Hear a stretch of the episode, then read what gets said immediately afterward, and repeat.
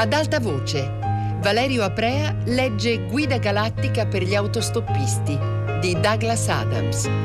Traduzione di Laura Serra. Quinta puntata.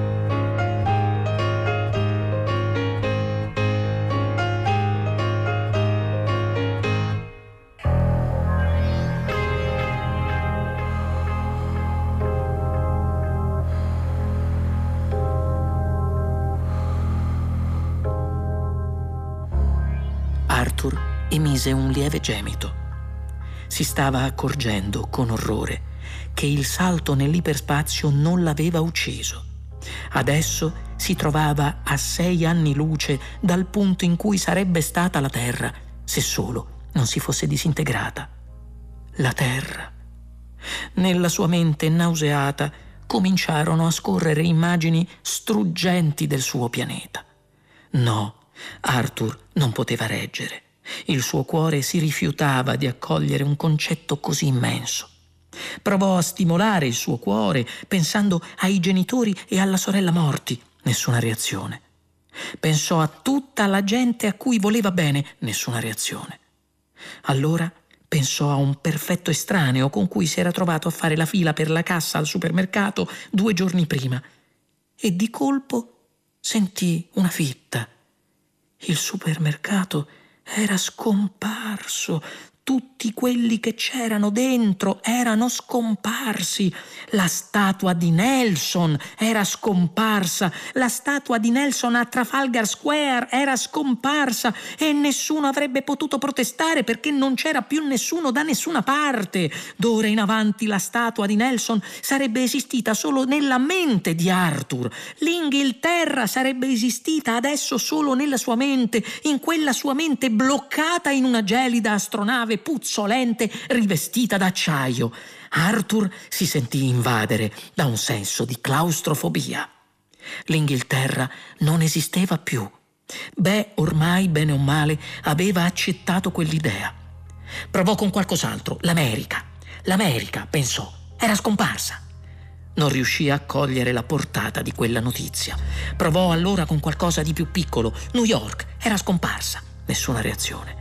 In ogni caso non aveva mai creduto davvero che New York esistesse. Il dollaro, pensò, è colato a picco per l'eternità. Provò un lieve tremore. Tutti i film di Humphrey Bogart erano stati cancellati dalla faccia dell'universo, si disse. Questo fu un pugno nello stomaco. Pensò al McDonald's.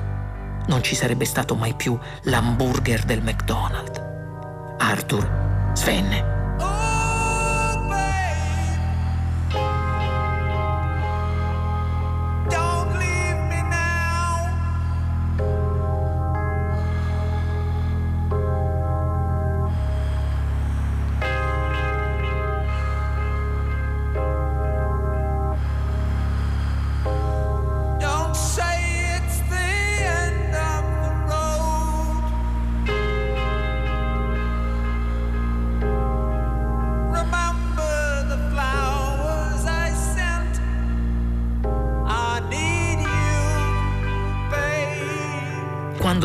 Si riprese, un secondo dopo, scoppiò a piangere, pensando a sua madre.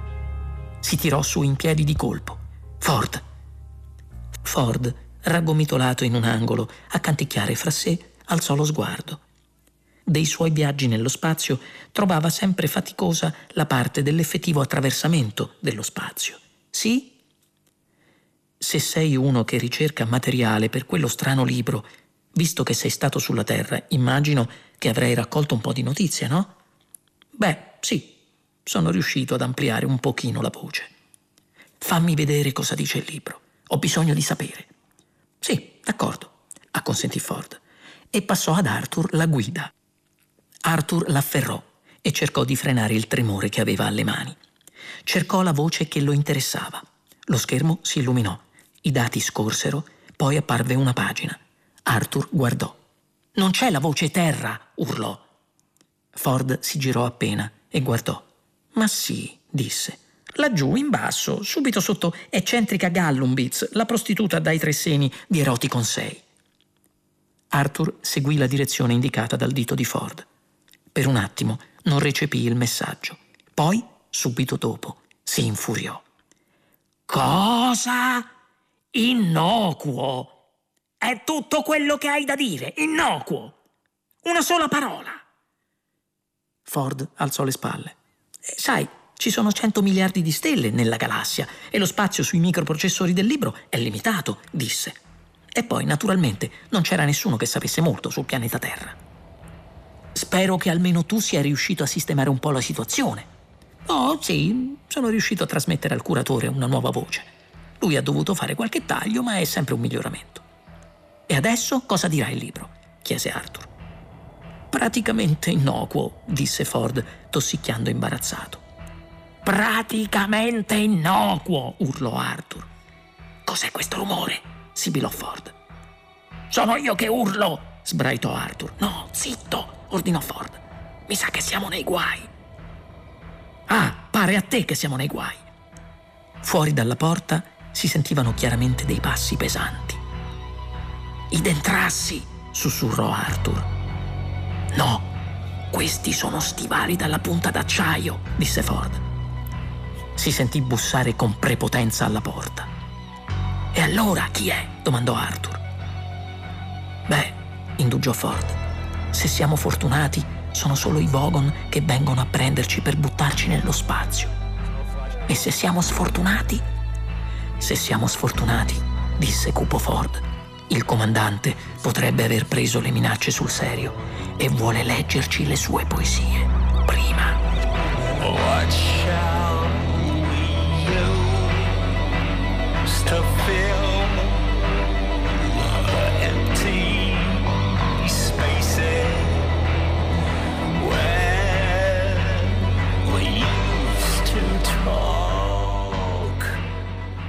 Nell'elenco della peggiore produzione poetica dell'universo, la poesia Vogon occupa come è noto, il terzo posto. Il secondo posto ce l'hanno gli Azgoth di Cria. Durante una declamazione del loro sommo poeta Gruntos il Flatulento, della sua poesia Ode a un piccolo grumo di mollume verde trovatomi nell'ascella un mattino di mezza estate, quattro spettatori morirono di emorragia interna, mentre il presidente del Consiglio Medio Galattico per la corruzione delle arti per riuscire a sopravvivere, si staccò una gamba a morsi.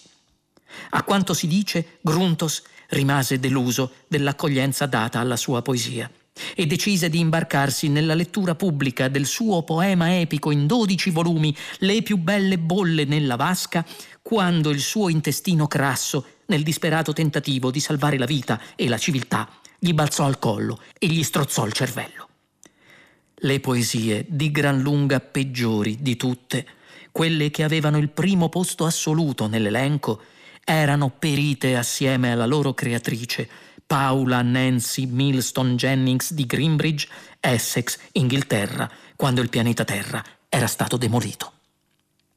Il prostetnico Vogon Gels fece un lento, lentissimo sorriso non tanto per fare colpo, quanto perché cercava di ricordarsi i necessari movimenti muscolari.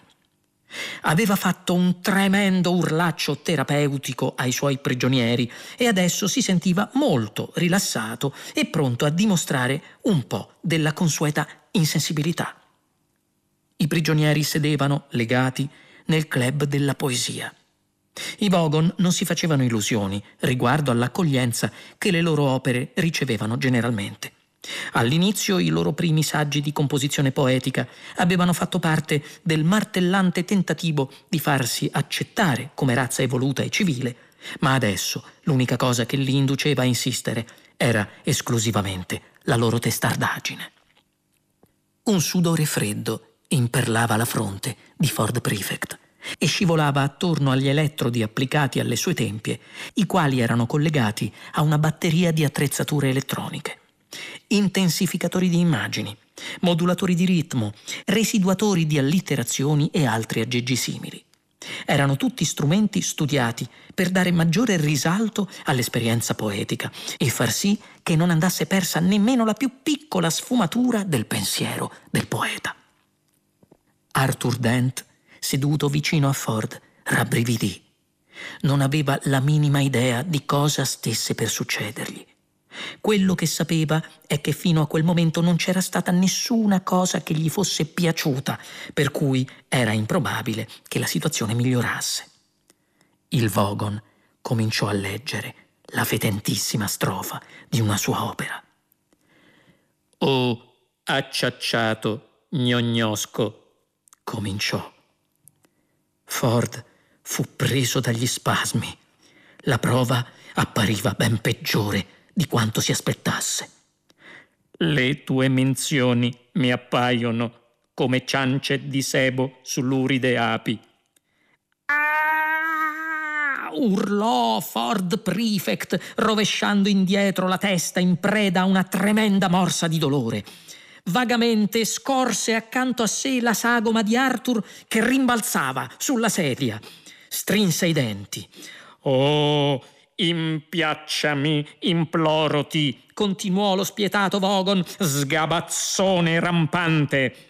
La sua voce raggiunse abominevoli vette di infiammato stridore. Sciasciami, sprusciami, sprusciami con crespi tentacoli, o ti strapperò gli sputtoni con i miei scassagangli. Vedrai se non lo faccio. Urlò Ford Prefect, sconvolto da un ultimo tremendo spasmo, mentre l'intensificazione elettronica dell'ultimo verso gli friggeva le tempie. Poi si afflosciò. Arthur rimbalzava sulla sedia. Ora, terrestrucoli, tuonò il Vogon. Non sapeva che Ford Prefect era in realtà di un piccolo pianeta nelle vicinanze di Betelgeuse, ma se anche l'avesse saputo non gli sarebbe importato niente. Vi concedo una semplice scelta. O vi lasciate buttare nel vuoto interstellare o... Fece una pausa per dare un'impronta melodrammatica. Mi raccontate quanto vi è piaciuta la mia poesia. Si appoggiò allo schienale del suo enorme trono di pelle a forma di pipistrello e li guardò. Rifece il sorriso di prima. Ford ansimava, tentando di riprendere aria fece roteare la lingua gonfia nella bocca secca e gemette. Arthur disse con vivacità: A me è piaciuta davvero molto. Ford si girò a guardarlo con la bocca aperta. Quella era una linea d'azione a cui non aveva minimamente pensato il Vogon alzò un meravigliato sopracciglio che gli nascose efficacemente il naso, quindi non doveva essere una mossa sbagliata. Ah, bene, tuonò, alquanto sbalordito. Sì, disse Arthur, ritengo che alcune delle immagini metaforiche fossero particolarmente efficaci.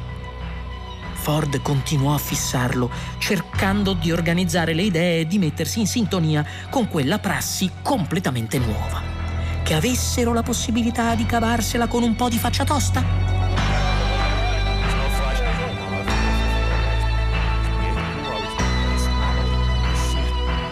Prego, continua, disse il Vogon. Oh, e... Um, eh, ho trovato interessanti alcune soluzioni ritmiche, continuò Arthur, che paiono fare da contrappunto al... Uh, si bloccò. Ford si lanciò al salvataggio e rischiò al surrealismo della sottintesa metafora del... Eh, anche lui si bloccò, ma intanto Arthur si era ripreso dell'umanità, del vogonità, gli suggerì Ford sottovoce. Ah sì, della vogonità, perdono, dell'anima compassionevole del poeta, riprese Arthur, pronto allo sprint finale, che riesce, grazie alla struttura lirica, a sublimare questo, trascendere quello e venire a patti con con le fondamentali dicotomie di quell'altro. Arthur era ormai giunto a un crescendo trionfale, per cui si rimane con la netta e profonda sensazione di avere penetrato appieno la... Uh, e qui Ford si intromise, piazzando un colpo da maestro, la sostanza dell'argomento, qualunque esso fosse, della poesia, urlò. Con l'angolo della bocca sussurrò ad Arthur: Bravo, sei stato proprio in gamba. Il comandante scrutò attentamente i due. Per un attimo la sua esacerbata anima di Vogon si era commossa, ma subito dopo pensò: No, il dado è tratto. La sua voce assunse toni di carezzevole falsità. Dunque voi dite che io scrivo poesie perché sotto una scorza di crudele e meschina insensibilità nascondo soltanto il desiderio di essere amato. Fece una pausa. È così? Ford esibì una risata nervosa. Eh, beh, io dico di sì. In fondo non abbiamo tutti noi nel profondo il desiderio, eh? Il Vogon si alzò. Ebbene, vi sbagliate di grosso, disse. Io scrivo poesie solo per dare pieno risalto alla mia scorza di crudele e meschina insensibilità. E in ogni caso intendo buttarvi fuori dalla nave. Guardia, porta i prigionieri al compartimento stagno numero 3 e falli fuori. Cosa? urlò Ford. Una giovane ed enorme guardia Vogon fece un passo avanti e con le sue braccione strappò i legacci che tenevano i due bloccati alle sedie. Non potete gettarci nello spazio, gridò Ford. Noi stiamo scrivendo un libro. Resistere è inutile, urlò la guardia Vogon. Era la prima frase che aveva imparato quando era entrato nel corpo delle guardie Vogon. Il comandante osservò la scena con distaccato compiacimento, poi si girò dall'altra parte. Arthur si guardò intorno disperato. Non voglio morire proprio adesso, urlò. Ho ancora il mal di testa, non voglio andare in paradiso col mal di testa. Sarei troppo malandato per godermi i piaceri del cielo. La guardia li afferrò entrambi per il collo e, inchinatosi con deferenza al suo comandante, che gli voltava le spalle, portò via i due dal ponte di comando. Una porta d'acciaio si chiuse e il comandante rimase da solo. Canticchiò e meditò fra sé, tamburellando con le dita sul quaderno dei suoi versi. Mm, fece paiono fare da contrappunto al surrealismo della sottintesa metafora. Rifletté un attimo sulla cosa, poi chiuse il quaderno con un sorriso diabolico. La morte è troppo poco per loro, sentenziò. Il lungo corridoio rivestito di acciaio echeggiò dei deboli tentativi di opposizione dei due umanoidi che la guardia teneva ben stretti sotto le sue gommose ascelle vogoniche. Pazzesco, biascicò Arthur. Una situazione mostruosa. Lasciami andare, bestiaccia. La guardia Vogon continuò a trasportarli. Non preoccuparti, disse Ford. Escogiterò qualcosa, ma non sembrava molto speranzoso. Resistere è inutile, ringhiò la guardia. Non devi reagire così, capisci? farfugliò Ford. Se no, come si può conservare un atteggiamento positivo? Cristo! protestò Arthur. Parli di atteggiamento positivo, ma non ti hanno mica demolito il pianeta a te. Io mi sono svegliato stamattina. Ho pensato di rilassarmi, magari leggere un po', poi spazzolare il cane. E adesso sono appena passate le 4 del pomeriggio e sto per essere gettato fuori da un'astronave aliena che si trova a sei anni luce dai resti fumanti della Terra. Le ultime parole le farfugliò in modo quasi incomprensibile perché la guardia aumentò la stretta.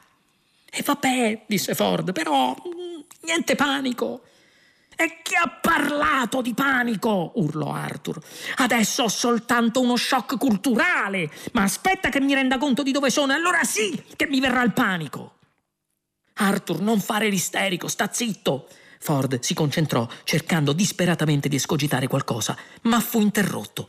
Resistere è inutile, urlò la guardia. E sta zitto, anche tu, ringhiò Ford. Resistere è inutile. Piantala! disse Ford.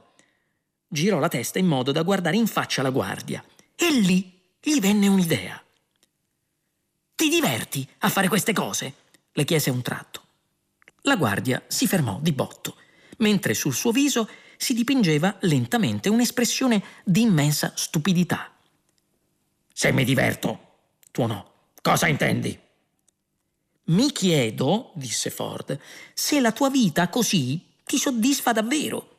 Se ti piace andare di qua e di là urlando a buttare la gente fuori dalle astronavi.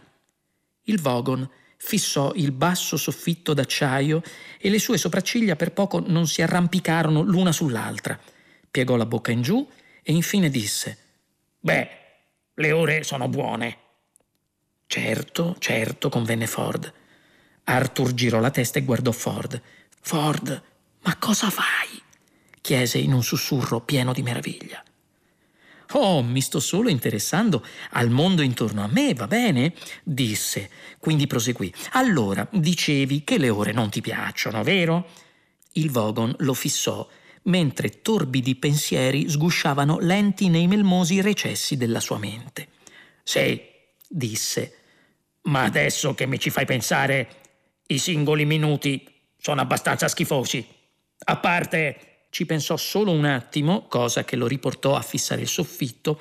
A parte le urla, quelle mi piace un sacco farle. Si riempì i polmoni e gridò: Resistere! Sì, certo, lo interruppe subito Ford. Sai urlare bene, te lo assicuro. Ma se il tuo lavoro ti fa per lo più schifo, e qui Ford scandì lentamente le parole per ottenere il massimo effetto, allora perché lo fai? Per cosa, eh? Per le ragazze, per la divisa, o trovi semplicemente che rassegnarsi all'insulso tedio di tutto ciò rappresenti una sfida personale? Arthur guardò Ford e il Vogon con aria assai perplessa. Eh, fece la guardia. Eh, non so, credo che, beh, sì, lo faccio per queste ragioni. Mia zia diceva che quella di guardia spaziale era una buona carriera per un giovane Vogon. Sai, l'uniforme, la pistola a raggi paralizzanti, l'insulso tedio. Vedi, Arthur, disse Ford col tono di uno che aveva appena tratto le sue conclusioni, e pensare che tu credi di avere tanti problemi. Arthur riteneva sì di averli. A parte lo spiacevole fatto che il suo pianeta fosse stato demolito, c'erano altri problemi. La guardia Vogon, per esempio, lo aveva ormai mezzo strozzato con le sue braccione e di lì a poco l'avrebbe gettato nello spazio. Cerca di capire il suo problema, disse Ford. Pensa un po' a questo povero ragazzo che per tutta la vita non fa altro che andare di qua e di là a buttare gente fuori dalle astronavi. E urlare, aggiunse la guardia. E urlare, certo, ripeté Ford, dando un affettuoso colpetto al braccione gonfio che gli serrava il collo. E pensa che il poverino non sa nemmeno perché lo fa. Arthur convenne che era una cosa molto triste. Espresse questo pensiero con un debolissimo gesto perché era troppo asfissiato per parlare. Profondi brontolii di preoccupazione provennero dalla guardia. Beh, se la metti così, in effetti. Bravo ragazzo, lo incoraggiò Ford. E vabbè, tuonò il Vogon. Ma qual è l'alternativa? Ma, accennò Ford con vivacità, Molla tutto, no? Dì ai tuoi superiori che non intendi farlo più. Gli sembrava di dover aggiungere qualcosa, ma per il momento la guardia sembrava avere materiale a sufficienza su cui meditare. fece la guardia. Non mi sembra una gran bella idea. Ford sentì la sua occasione svanire. Ehi, un attimo, disse. Questo è solo l'inizio, capisci? Ma c'è di più. Oh sì, molto di più di quanto non ti sembri. Tuttavia il Vogon strinse più forte i due sotto le ascelle e continuò a camminare in direzione del compartimento spagno. Era visibilmente commosso. No, concluse. Se per voi è lo stesso, credo farò meglio a buttarvi nel compartimento stagno e andare a lanciare alcuni urlacci che mi sono rimasti da fare. No, per Ford Prefect non era affatto lo stesso. Ehi, senti, pensaci bene, disse molto meno vivacemente di prima. Uh, fece Arthur senza alcun accento particolare. Pensa, continuò Ford, che devo ancora parlarti della musica, dell'arte e di mille altre cose. Ah! Resistere è inutile, urlò la guardia e poi aggiunse: Vedi, se continuo a fare quello che faccio, alla fine sarò promosso colonnello urlatore, una carica che non viene offerta agli ufficiali che non urlano e non spingono la gente qui e là, per cui credo che farò meglio a tener duro. Ormai erano arrivati al compartimento stagno, un portello tondo d'acciaio di enorme e pesante portata. La guardia premette un bottone e quello si aprì. Ma grazie per esservi interessati ai miei problemi, disse il Vogon. Addio! gettò Ford e Arthur nella piccola camera stagna. Arthur si spiaccicò per terra, ansimante. Ford si tirò su immediatamente e si puntellò con la spalla al portello che si stava chiudendo. Ascolta! Urlò alla guardia. C'è un intero mondo di cui non sai assolutamente niente. Che ne dici, eh? Disperato, si appigliò all'unica citazione culturale che gli venne in mente lì per lì. Canticchiò le prime battute della quinta di Beethoven. Ta ta ta tum! Non ti fa venire la pelle d'oca? No, disse la guardia, per niente, ma proverò a cantarla a mia zia. Il portello si chiuse ermeticamente e se mai il Vogon disse qualcos'altro, le sue parole non furono udite, disperse nel ronzio lontano dei motori dell'astronave. Erano in una camera stagna cilindrica e lucidissima, lunga circa tre metri, con un diametro di un paio di metri. Ford si guardò intorno, ansimando. Pensavo fosse un ragazzo intelligente, disse, e si lasciò cadere contro la paratia curva. Arthur era ancora steso lì per terra dove l'avevano scaraventato. Non alzò gli occhi. Stava ancora ansimando disperatamente. Adesso siamo in trappola, vero? domandò. Sì, confermò Ford. Siamo in trappola. Ma non hai detto che dovevi escogitare qualcosa. O forse hai escogitato qualcosa e io non l'ho notato. Oh, sì, ho escogitato qualcosa, ansimò Ford. Arthur alzò gli occhi verso di lui con ansia. Purtroppo, continuò Ford, era un qualcosa che implicava la necessità di restare dall'altra parte di questo maledetto portello. Diede un calcio al portello da cui erano appena passati. Ma era almeno una buona idea? Oh sì, ottima! E cioè? Non l'avevo studiata ancora nei dettagli, ma tanto adesso che siamo qui non ha più senso parlarne, ti pare? Allora, cosa ci succederà? chiese Arthur. Beh, uh, quel portello che vedi davanti a noi si aprirà automaticamente fra pochi secondi e immagino che noi verremo proiettati fuori nello spazio dove moriremo asfissiati. Naturalmente, se fai un bel respiro prima del balzo, puoi riuscire a sopravvivere ancora per 30 secondi. Ford intrecciò le mani dietro la testa, alzò le sopracciglia e si mise a canticchiare un vecchio inno di battaglia di Betelgeuse. A un tratto ad Arthur apparve particolarmente alieno. Dunque le cose stanno così, considerò Arthur. Moriremo. Sì, disse Ford. A meno che... Ehi, un attimo! Scattò in piedi di colpo e corse dall'altra parte della camera, alle spalle di Arthur. Cos'è quel pulsante?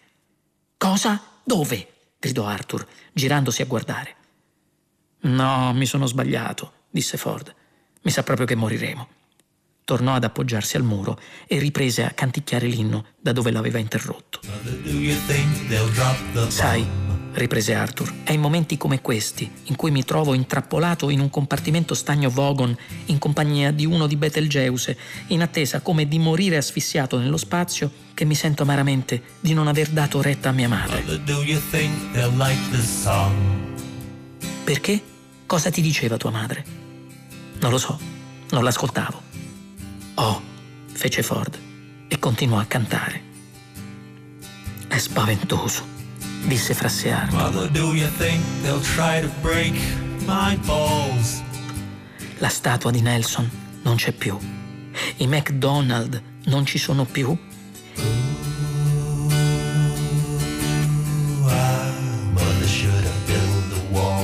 E tutto ciò che è rimasto della terra sono io e le parole praticamente innocuo.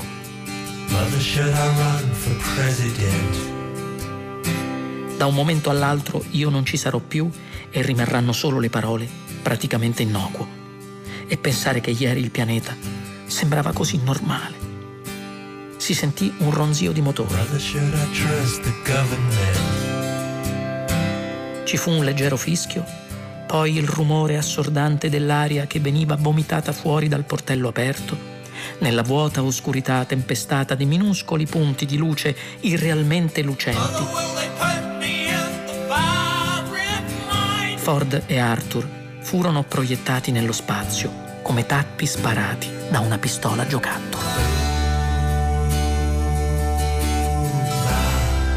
Just a waste of time?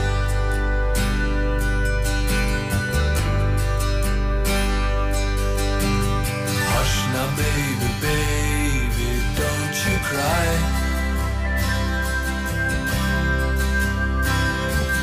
Mama's gonna make all of your nightmares come true. Mama's gonna put all of her fears into you. Mama's gonna keep you right here under her wing. She won't let you fly, but she might let you sing. Mama's gonna keep baby cozy and warm.